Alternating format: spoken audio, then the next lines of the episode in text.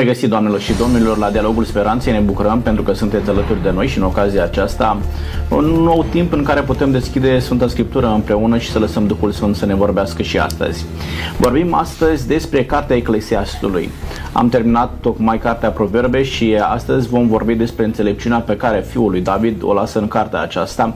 Solomon este cel care scrie Cartea Eclesiastului Începe cartea aceasta într-o notă pesimistă și vreau să vă citesc versetul 2 din capitolul 1 a, și chiar 3 mai departe. Spune o deșertăciune a deșertăciunilor, zice Eclesiastul, o deșertăciune a deșertăciunilor, totul este deșertăciune. Ce folos are omul din toată truda pe care ce dă sub soare? Sunt întrebări la care vreau să răspundem astăzi cu ajutorul invitațiilor noștri. Alături de noi este domnul Lucian Farcaș. Bine ați venit! Bine v-am regăsit, mulțumesc pentru invitație.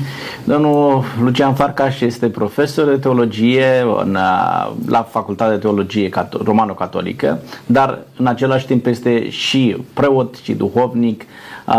Vorbiți oamenilor la suflet învățându-i dacă este totul trudă și deșertăciune, dacă este în zadar truda pe care îi depun sau nu.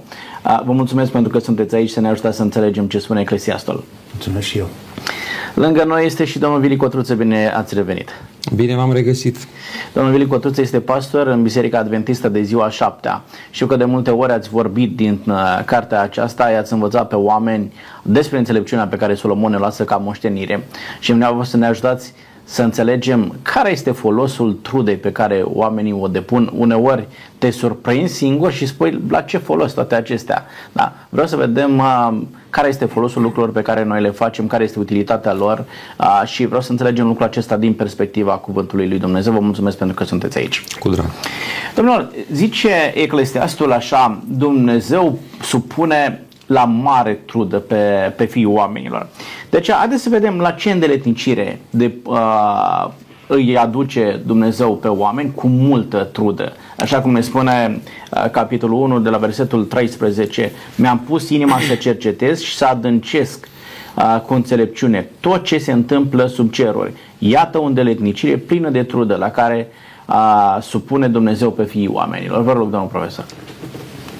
Probabil că este bine încă de la început să facem o diferență între ceea ce înseamnă silnicie, trudă, care duce spre pedeapsă încă de la început din geneză, ca urmare a păcatului primilor părinți, pentru că ați făcut aceasta uh, sudoare, muncă, roadele nu tocmai cele așteptate, și celelalte consecințe. Spunem, acolo e forma unei pedepse. Truda este o pedeapsă în urma încălcării voinței lui Dumnezeu. Nu cred că este același fundal uh, în cartea lui Cohelet când vorbește de trudă.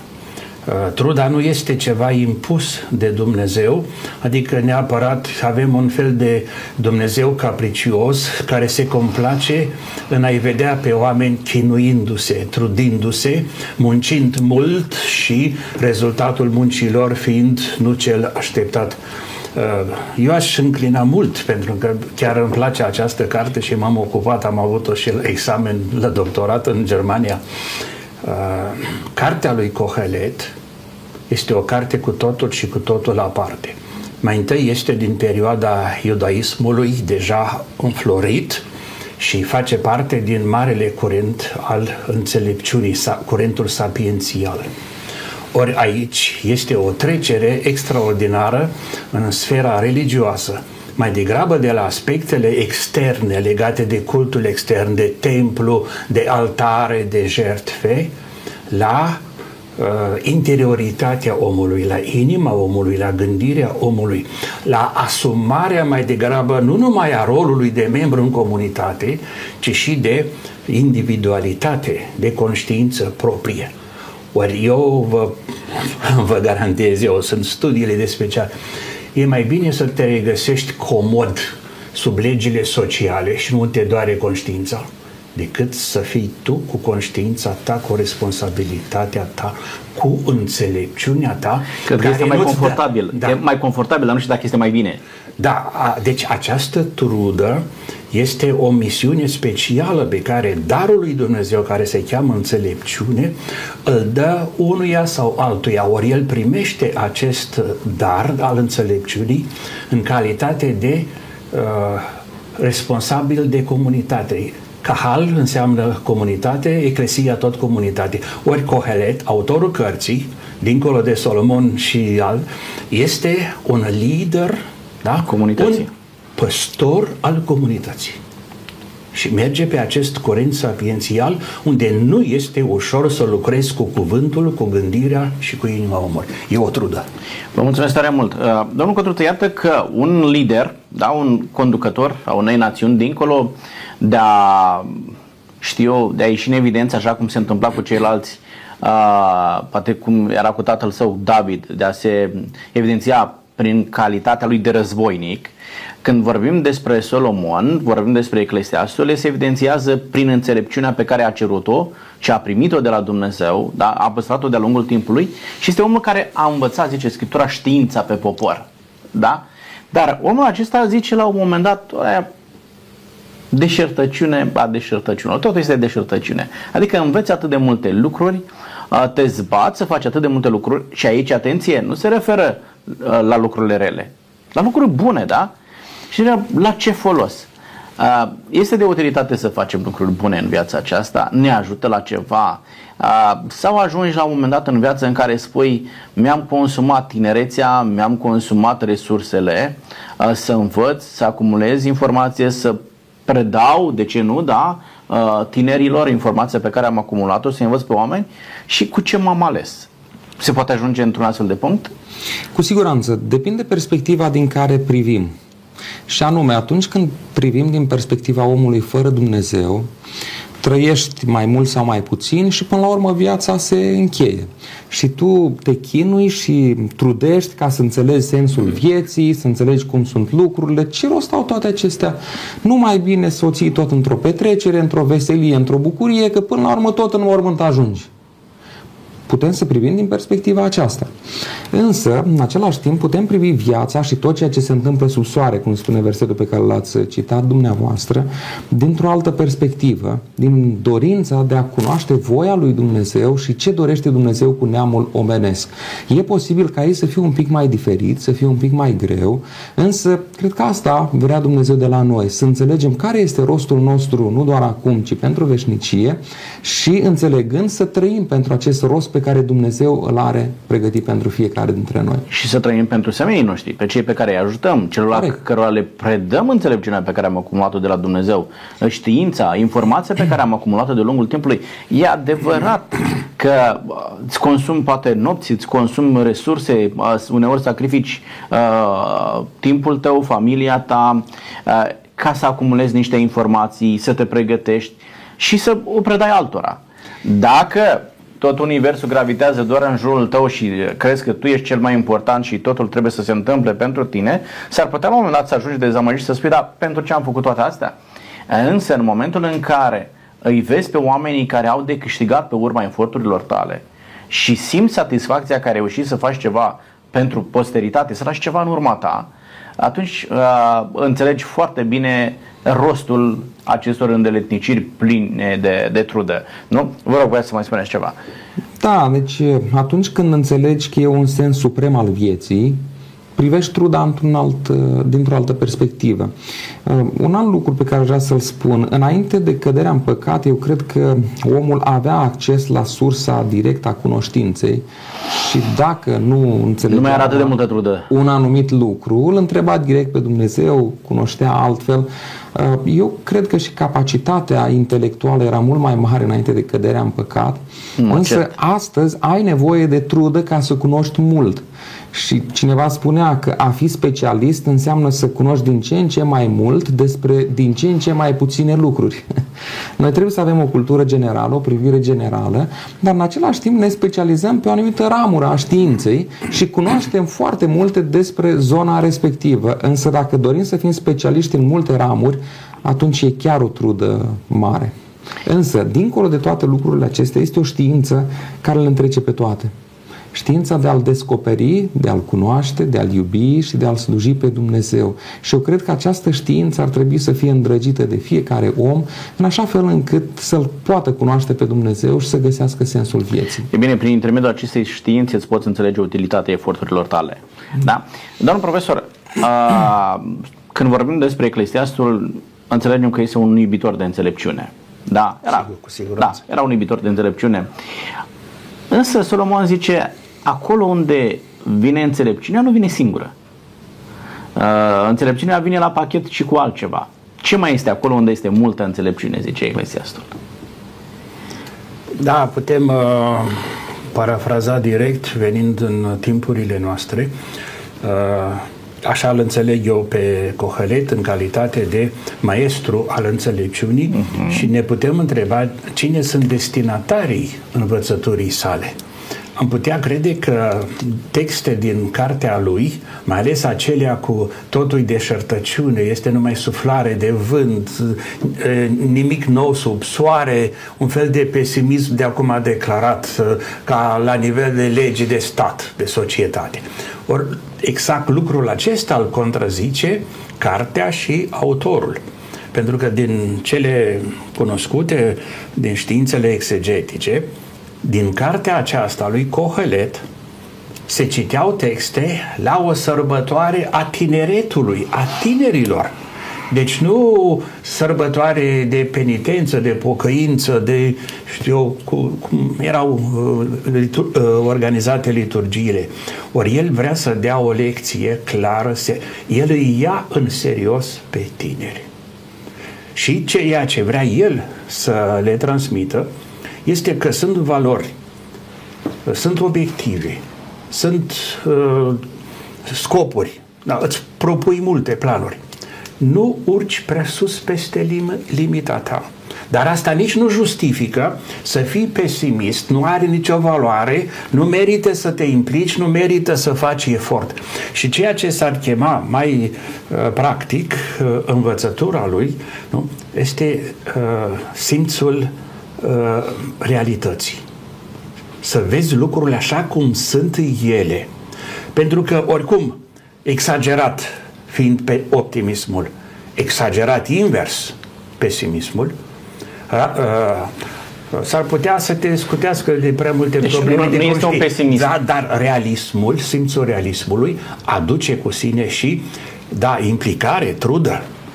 Trebuie să faci efort, trebuie să cunoști, trebuie să te consulți, uh, trebuie să cauți aici și acolo un sfat, nu? Și trebuie să știi, da, nu, e, nu poți trece de o limită. Ori, dacă ne gândim chiar la începutul uh, Scripturii, în Geneză, Totul este splendid cât privește pe om. Asemănarea, chipul, asemănarea cu Dumnezeu, dar toate cu limită. Bun, când, când spune... Și atunci asta, asta implică o bună lecție de viață, o înțelepciune. Da? Implică și un anumit risc, adică și, Sigur. și greutăți și neînțelegeri, pentru că nu toți ceilalți gândesc ca tine, nu împărtășește fiecare valorile pe care le propui tu. Deci, ce spuneți dumneavoastră, cumva, Eclesiastul ne aduce cu picioarele pe pământ. Exact, Da? da. da? E, nu e pesimist, e un realist. Nu, nu, Da? este un Ce ne aduce realist. cu picioarele pe Și pământ. asta, asta au nevo- de asta Au nevoie tinerii. Sigur că Ori da. el, asta face el. Uh, bun, în momentul în care zice uh, Solomon, pe lângă înțelepciune există și mult necaz. Da? Că De aici plecasem. Da? Pe lângă înțelepciune Da, este da. și mult necaz. Nu cumva ne frânge aripile? Uh, poate chiar și din zona aceasta a tinerilor, domnul Cotruță, uh, băi vezi, nu știu, la vârsta adolescenței, când uh, cred că tot ce zboară este a lor, da? Și le spui, băi, oameni buni, stați liniștiți, E, vreți voi să realizați multe lucruri, voi vreți să ajungeți la înțelepciune, la știință, dar unde e înțelepciune, e și multă știință și unde e, uh, e și multă uh, durere. Da, versetul 18. Uh, căci unde este multă înțelepciune, este și mult necaz. Și cine știe multe, are multă durere. Mai vrei să știi multe în condițiile în care știi că vei avea și poate de durere? Uh, Din nefericire, uh, în societatea actuală se aplică versetul acesta. Și mulți tineri sunt, să zicem, pragmatici ce rost are să fac un liceu, să, fac o, să urmez o facultate, poate chiar mai mult decât atât, când am plecat în țări mai calde, am uh, câștigat uh, o sumă de bani, nu știu eu prea multe lucruri, dar măcar îmi cumpăr o casă, m-am realizat din punct de vedere material. Uh, e dureros că unii tineri gândesc în felul acesta și chiar în societatea de astăzi vedem acest mod de a privi viața și de a privi lucrurile. Eclesiastul spune și el tot despre lucrul acesta. Probabil că așa se gândea și pe atunci de ce rost are să cunosc, să alerg după înțelepciune, pentru că atunci când cunosc multe lucruri am și multă durere. Mai bine să rămân într-o sferă cât mai mică, nemuritor și rece, cum spune poetul, da, și îmi văd de universul meu micuț, rămân aici, sunt fericit și nu mă interesează cu nimic altceva. Însă, eu cred că Dumnezeu ne cheamă și ne-a înzestrat cu o putere de a uh, înțelege lucrurile dincolo de, de mediul acesta mic sau de, de spațiul acesta mic și noi către asta trebuie să tindem. Dumnezeu ne dă puterea de a înțelege, de a pătrunde lucrurile, de a judeca lucrurile și noi către acolo trebuie să tindem. Când facem lucrul acesta, e posibil să descoperim multe lucruri care ne produc necaz sau durere. Însă ni le asumăm, ne rugăm la Dumnezeu și înțelegem să le punem pe fiecare la locul lor și mergem mai departe pe drumul acesta al cunoașterii. Chiar dacă implică și necaz, și trudă, și durere.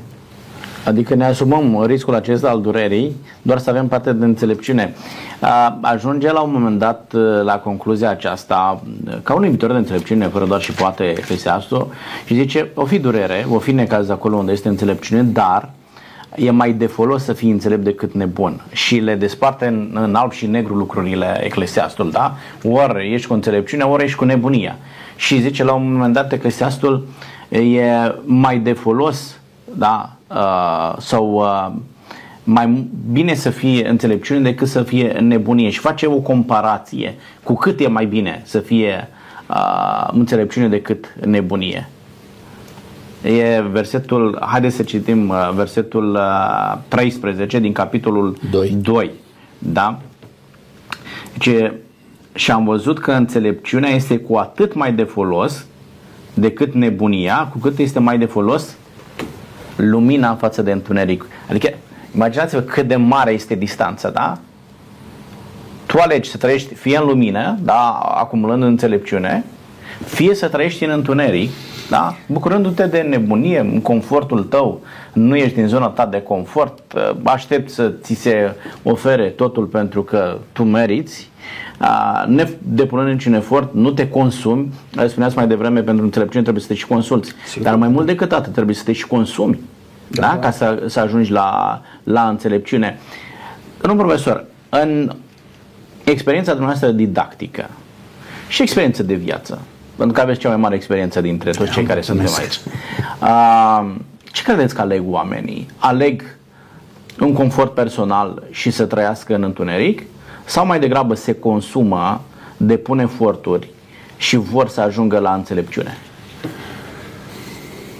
Este o mărturie personală, de aceea este și subiectivă. Uh, pot fi tot felul de și alte păreri și alte convingeri, dar uh, părerea mea este puțin așa uh, a la Cohelet. Nu este nici optimistă și nu este nici pesimistă. Încerc să fiu realist.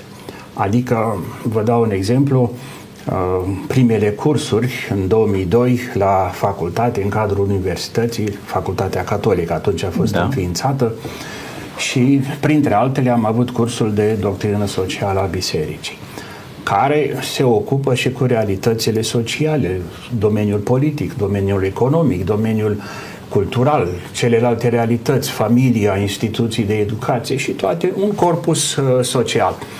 Și făceam comparații. Eu, având o experiență de 7-8 ani în Germania, normal că făceam comparație între anumite realități dintr-o societate mai occidentală și una, societatea noastră. Și la un moment dat, uh, studenții mi-au, chiar mi-au reproșat, mi-au atras atenția. Ce, Părinte, dar chiar nu vă place de țara asta? zic că îmi place, eu îmi iubesc țara, dar nu vreau să mint. nici țara și nici pe oameni.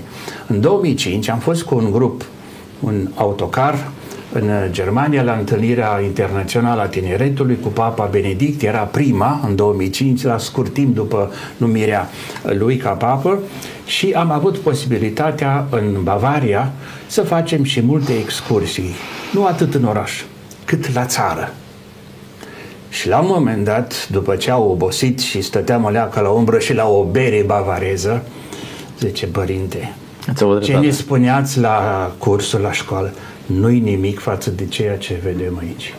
Zic, oameni buni, așa ar trebui să arate și țara noastră, și societatea noastră, și natura, și creația la noi. Bun, acum să înțeleg că anumite societăți aleg, aleg să meargă spre înțelepciune, spre lumină și unele intenționează, da. intenționat stau în întuneric?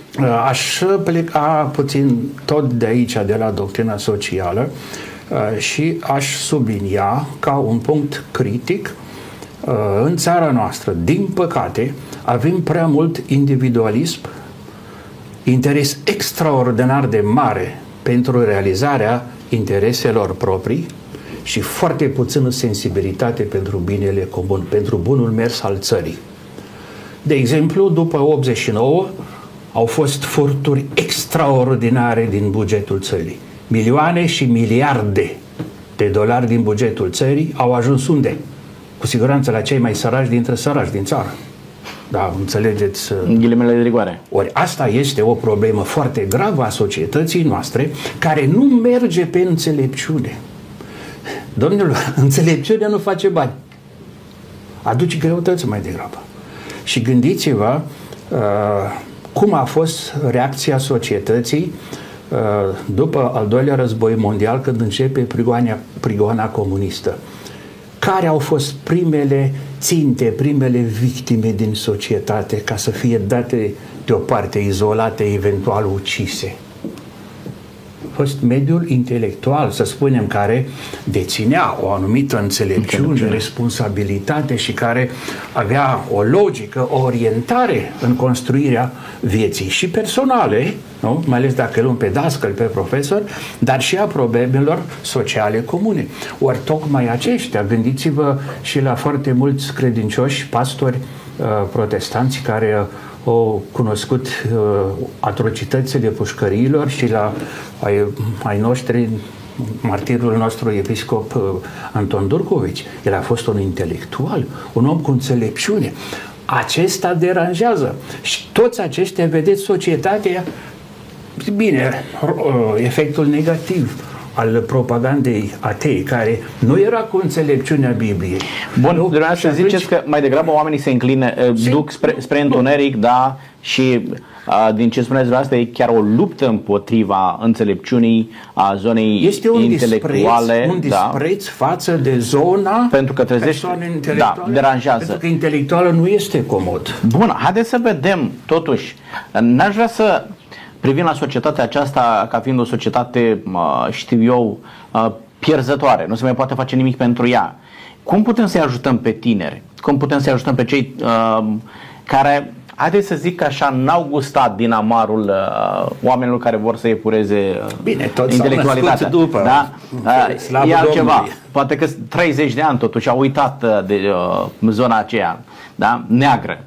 Uh, cum îi putem ajuta, domnul Cotuță, pe cei tineri să se apropie de înțelepciune, să-și dorească, să iubească știința, uh, să iubească să învețe, să acumuleze informații, să dezvolte un alt sistem de gândire da? și să poți să te bucuri și de România așa cum te bucuri de alte zone? Uh, mai întâi avem nevoie de modele. Tinerii privesc către modele și în funcție de ceea ce văd, adoptă un fel sau un alt fel de viață, un stil de viață sau un alt stil de viață. Din nefericire, multe din uh, modelele pe care le urmează tinerii în ziua de astăzi sunt cei care în, peste noapte s-au realizat financiar, chiar dacă au învățat sau n-au învățat, au trecut sau n-au trecut prin școală, uh, au ce să etaleze și atunci ce rost are să mai muncesc pentru asta? Când pot să ajung foarte ușor la realizare financiară fără muncă. E dureros. Vorbeam la început despre două perspective. Iar versetul pe care tocmai l-ați citit, așa cum este mai de folos lumina decât întunericul, la fel înțelepciunea este mai de folos decât lipsa sau ei sau decât nebunirea. Uh, unii oameni ajung, însă unii ajung prea târziu la concluzia aceasta. De aceea, dacă îi putem încuraja prin exemple pe tineri să își dorească înțelepciunea, cunoașterea, atunci am făcut un mare lucru. Deasupra tuturor acestora, ultimele două versete din capitolul 2 despre care discutăm acum îmi spun așa Cine în adevăr poate să mănânce și să se bucure fără el? Și versetul 26, căci el dă omului plăcut lui înțelepciune, știință și bucurie. Atunci când ne raportăm sau în planul nostru îl luăm și pe Dumnezeu, vedem lucrurile cu totul altfel. Dumnezeu ne cheamă la a cunoaște, la a cerceta, Dumnezeu ne, cunoaște, ne cheamă la înțelepciune, la știință și în felul acesta în mod bucuros să trăim viața. Dacă urmăm planul lui Dumnezeu, atunci vom dori să avem o viață luminată sau plină de lumină. Dacă dorim să urmăm alte planuri, e posibil pe termen scurt să fim realizați, dar în final ne vom da seama că am trăit în întuneric. Bun, acum n-aș vrea să lăsăm impresia că dacă ești sărac, ești înțelept, dacă ești bogat, ești, trăiești în întuneric. Da? Nu, nu asta este ideea. Nu, nu. Ci, ci mai degrabă um, mergem pe o înțelepciune care poate să conducă și la prosperitate, dar o prosperitate pe care ai acumulat-o într-un mod corect. Da? Și asta face înțelepciunea. Da? Uh, e păgubos să te afli în situația în care ai uh, câțiva lei în buzunar, uh, dar singura bogăție este doar în buzunar și nu nimic în suflet. Da? Uh, și nu am vrea să se ajungă aici, n-aș vrea să dezvolt uh, tema aceasta. Un lucru este cert, în momentul în care Dumnezeu face lucrurile, le face într-un anumit mod și spune 3 cu 11, Dumnezeu face orice lucru frumos la vremea lui și pune în gândul lor sau în mintea lor gândul veșniciei. Da? Dacă Dumnezeu face lucrurile frumoase, pune în mintea noastră gândul veșniciei, cum ajung, domnul profesor, să se strice lucrurile? Dacă Dumnezeu l-a făcut pe om, da? Că noi credem că omul este făcut de Dumnezeu, l-a făcut frumos, a pus în mintea lui gândul veșniciei, cum ajunge omul să trăiască acel individualism de care dumneavoastră ați amintit, să-și dorească mai degrabă să stea în întuneric, în zona lui de confort, uh, nedorind să cunoască înțelepciunea în mijlocul căreia îl putem descoperi pe Dumnezeu și să trăiască în lumină. Haideți să așezăm zestrea aceasta a înțelepciunii puse de Dumnezeu în inima omului, în ființa omului, să o comparăm cu alte înzestrări ale ființelor, ale creaturilor. Care sunt aceste zestre, aceste înzestrări? Sunt organizate pe bază de instinct, n-au nimic de a face cu libertatea, responsabilitatea, nici măcar cu educația, este doar un antrenament care se face. Dar totul merge după o lege a naturii, o, care de cele mai multe ori funcționează quasi perfect. Dar zestra este de instinctuală este foarte ridicată. Ca uh, o cantitate, înțelepciunea nu este de volum mare. Calitatea ei este de altă natură, înțelepciunea lui Dumnezeu. Ori asta uh, este menită să fie asumată, aprofundată și apoi dezvoltată, dar care implică cunoaștere, implică voință, înseamnă, uh, implică libertate și uh, uh, implică totodată angajare. Ori aici, practic, este spațiul mare de libertate și Jean-Paul Sartre, cred, a spus, suntem condamnați la libertate. Acest mare dar al înțelepciunii nu este un mecanism da? implementat care funcționează de la sine, indiferent de calitățile strict umane, morale ale ființei umane, ci implică exact aceste uh, daruri, calități prin care el este chipul, este după asemănarea lui Dumnezeu. Și aici uh, am putea spune Dumnezeu nu i-a pus uh, imposibilitatea de a greși. Da, tocmai asta spuneam, înțelepciunea pe care Dumnezeu o pune în, în noi și în același timp libertatea pe care Dumnezeu o pune în noi uh, ne face să-L alegem sau să nu alegem pe Dumnezeu. Da. Da? Ne face să alegem sau nu. Iată că nu orice om își folosește libertatea într-un mod constructiv. Din, dacă ne uităm în jurul nostru, cei mai mulți uh, o folosesc să distrugă fie pe ei înșiși, fie mediul înconjurător, fie să-i afecteze pe semenii lor. Da?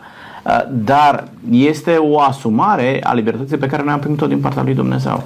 Cu siguranță, da. cu siguranță. Și în cele de, din urmă, noi vom răspunde pentru, pentru lucrul acesta. Uh, ca și creștini credem și într-un moment în care Dumnezeu va pune stop tuturor acestor lucruri, da? Spune 4, versetul 4 din capitolul 21, cartea Apocalipsei, El va șterge orice lacrimă din ochii lor, moarte nu va mai fi nici durere, nici tipă, nici durere, pentru că lucrurile din tâi au trecut. Adică nu va continua la, la nesfârșit folosirea libertății într-un mod destructiv.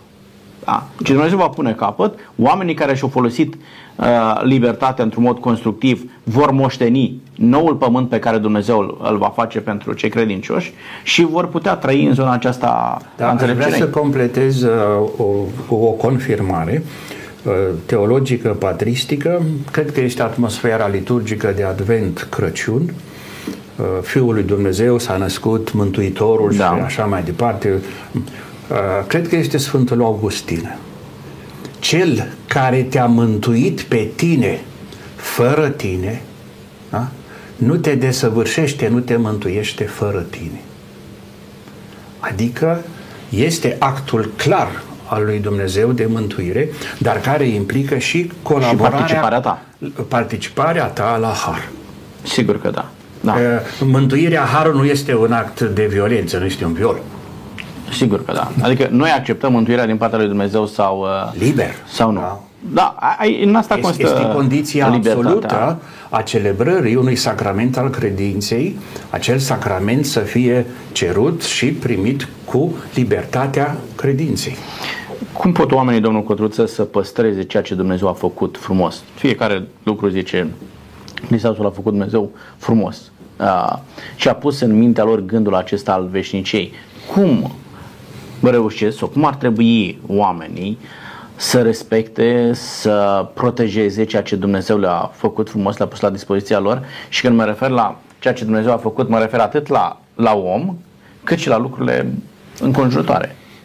Urmând instrucțiunile autorului, atunci când cumpărăm uh, o mașină, un obiect electrocasnic sau eu știu orice altceva, citim instrucțiunile și îl folosim în uh, armonie cu respectivele instrucțiuni. Dacă noi nu respectăm acele instrucțiuni, se pot întâmpla uh, lucruri mai grave sau mai puțin grave sau chiar acel obiect poate să își înceteze uh, viața lui sau puterea de a-l utiliza. spuneți dumneavoastră că mașinăria aceasta umană are un ghid de instrucțiuni? Cu siguranță. Unde îl găsim? Avem cuvântul lui Dumnezeu care ne arată cum să întreținem și cum să folosim mașinăria aceasta pe care noi o numim organism uman, în așa fel încât el să funcționeze la parametri optim sau maxim. Uh, eu aș sublinia un, uh, un cuvânt de aici, orice lucru el îl face frumos la vremea lui.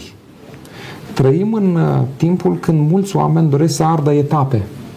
Și e o metodă aceasta, e o modă.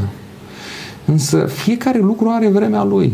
Nu poți fi, uh, eu știu, la vârsta înțelepciunii, dar în același timp să fii la câțiva anișori. Da? Sau să ai experiența de la vârsta înțelepciunii când tu ai doar câțiva anișori.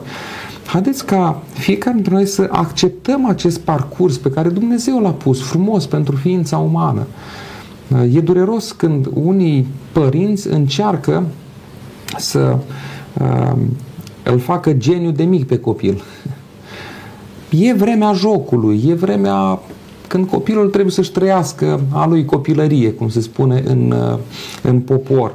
Dacă noi îl chinuim în felul acesta de mic, el nu mai are bucuria aceea nevinovată de copil. Nu sunt împotriva de a-i ajuta pe copii încă de mici să cunoască și să-și dezvolte anumite capacități și abilități și așa mai departe. Dar haideți ca orice lucru să fie la vremea lui și când îi vine vremea, atunci să se întâmple. Pentru că dacă mergem în felul acesta, avem în inima noastră gândul veșniciei. Nu se termină totul aici. Nu ardem etapele ca să epuizăm totul aici.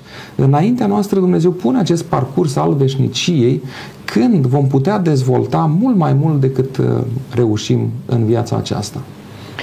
Bun, domnilor, primele lucruri pe care Dumnezeu le-a făcut la creațiune, am făcut două instituții. Am făcut uh, instituția sabatului, a zilei de odihnă și instituția familiei sau a căsătoriei. Și Eclesiastul vine și zice, totuși e mai bine doi decât unul. Deci este mai bine, domnul profesor, doi decât unul. Dar vedeți că de multe ori în viață lucrurile parcă se contrazic între ele.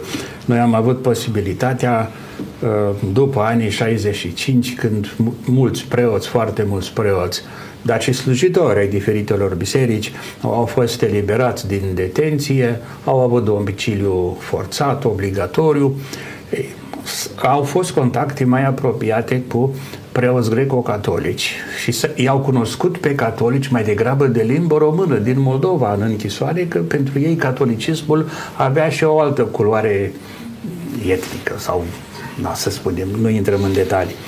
Și ei spuneau, zice, noi celibatari, hai să spunem de unul singur, da. aha, ei căsătoriți cu soția așa, Interesant, deci, băi, voi doriți să vă căsătoriți, noi dorim să fim celibatari.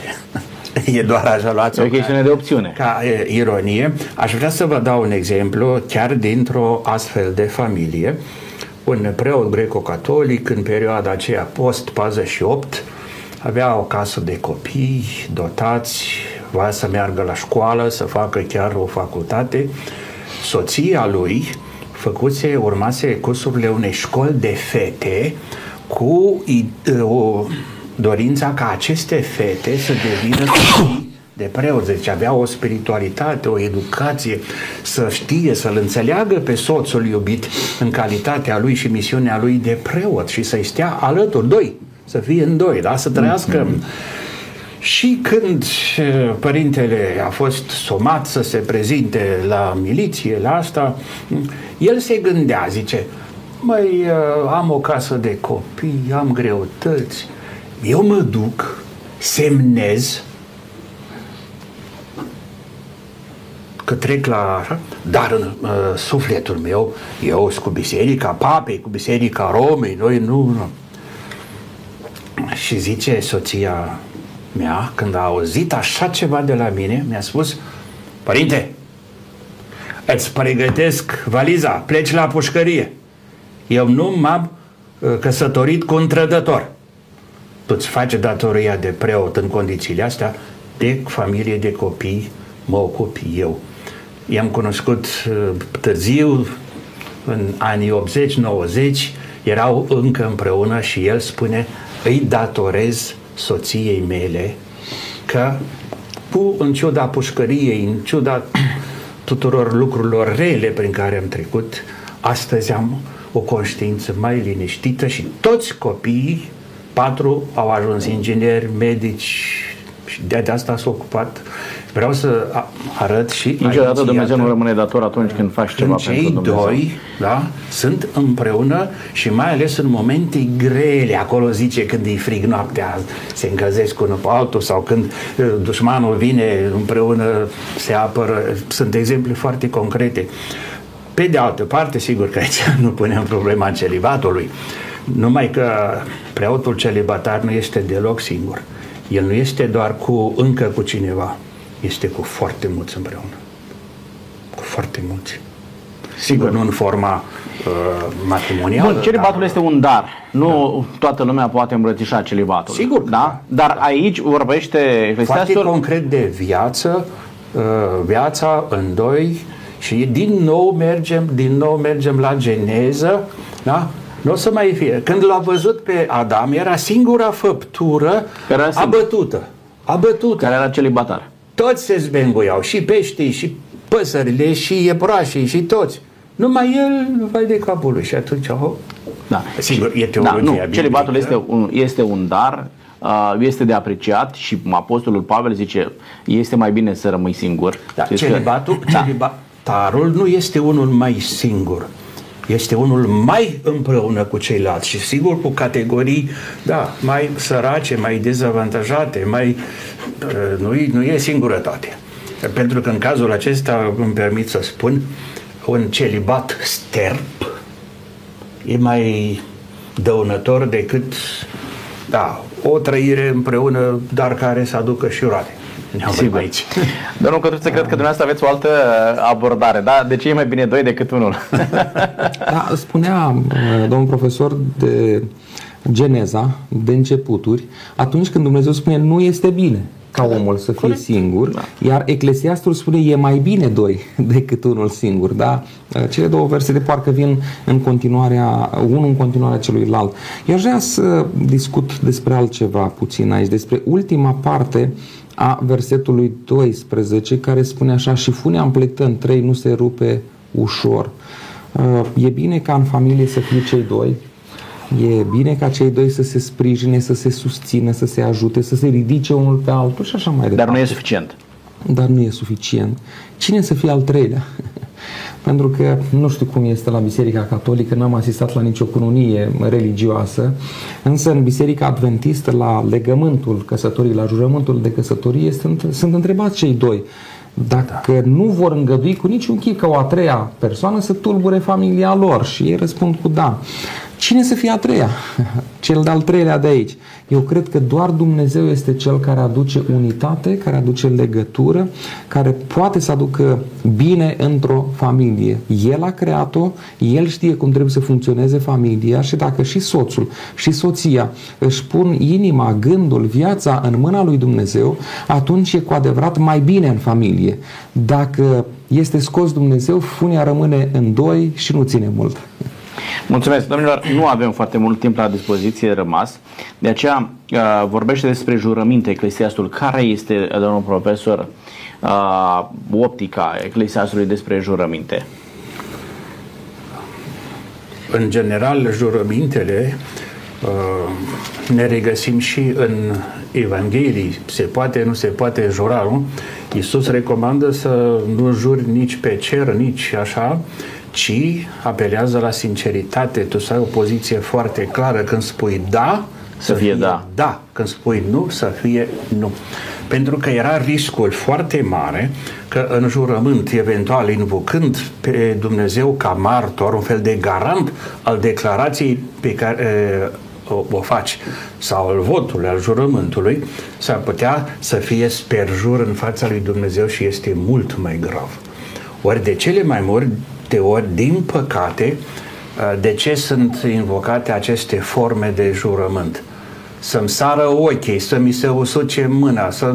câte expresii am întâlnit și eu din astea, vă spun că am dat lumea afară din birou de la parohie, că au venit să jure pe cruce, dar mi-am dat seama că de fapt era o jicnire a, a, a, a lui Dumnezeu direct. Îl invoci pe, îl invoci pe Dumnezeu ca să-ți acoperi minciuna Păcatele și tale, da. sperjurul și asta. Ori uh, aici este, de obi- uh, este, rămâne mai departe un ideal uh, să pui, fără să invoci formule magice, păgâne, dar să pui declarația ta, jurământul tău, sub autoritatea lui Dumnezeu. Adică să fii conștient că respecti ceea ce spune clar decalogul, nu? Să nu dai mărturie falsă. Pentru că de acea mărturie sau de acel jurământ poate să depindă viața cuiva. Și Eclesiastul zice, dacă ai făcut un angajament, chiar dacă e în paguba ta, trebuie să-l, trebuie să-l respecti. Da. Bun, asta Vă spune rog. Psalmul 23, nu știu, Psalmul Da. 15, nu știu avea vorba înapoi, chiar dacă faci un jurământ în paguba Sigur lui. că da. Uh, Cred că eu aș merge mai degrabă la versetul 4 și 5 din capitolul 5 pe uh, promisiune sau angajament, cum spuneați dumneavoastră mai devreme. Dacă ai făcut lui Dumnezeu o promisiune, atunci împlinește-o. Mai bine să nu faci promisiune, mai bine să te gândești de două ori înainte de a uh, spune un anumit lucru, spune versetul 5, decât să faci acel angajament sau promisiune și să nu respecti ceea ce ai, uh, ceea ce ai spus. E, e foarte plastic în exprimare Eclesiastul și zice, versetul 4, e ceea ce spuneam mai devreme, în capitolul 5. Dacă ai făcut o juruință lui Dumnezeu, nu zăbovi să o împlinești, căci lui nu-i plac cei fără minte. De aceea împlinește juruința pe care ai făcut-o. Da, despre asta... În completarea da. versetului 4 vine versetul 6. Nu lăsa gura să te bagi în păcat. Da. și noi avem o expresie în popor. Să nu vorbească gura fără creier. Mai întâi trebuie să gândească, să analizeze mintea și apoi gura și să... să înțelegi care sunt consecințele angajamentului pe care l-ai făcut și da. chiar dacă este în paguba ta, du la îndeplinire. Cum este, domnilor, somnul lucrătorului? 5 cu 12, domnul profesor. Idealul este ca lucrătorul pentru... Să nu doarmă, nu? nu să nu doarmă, să aibă un somn liniștit, bine meritat, să aibă eventual un vis frumos, plăcut de împlinire, dar nu se întâmplă totdeauna așa.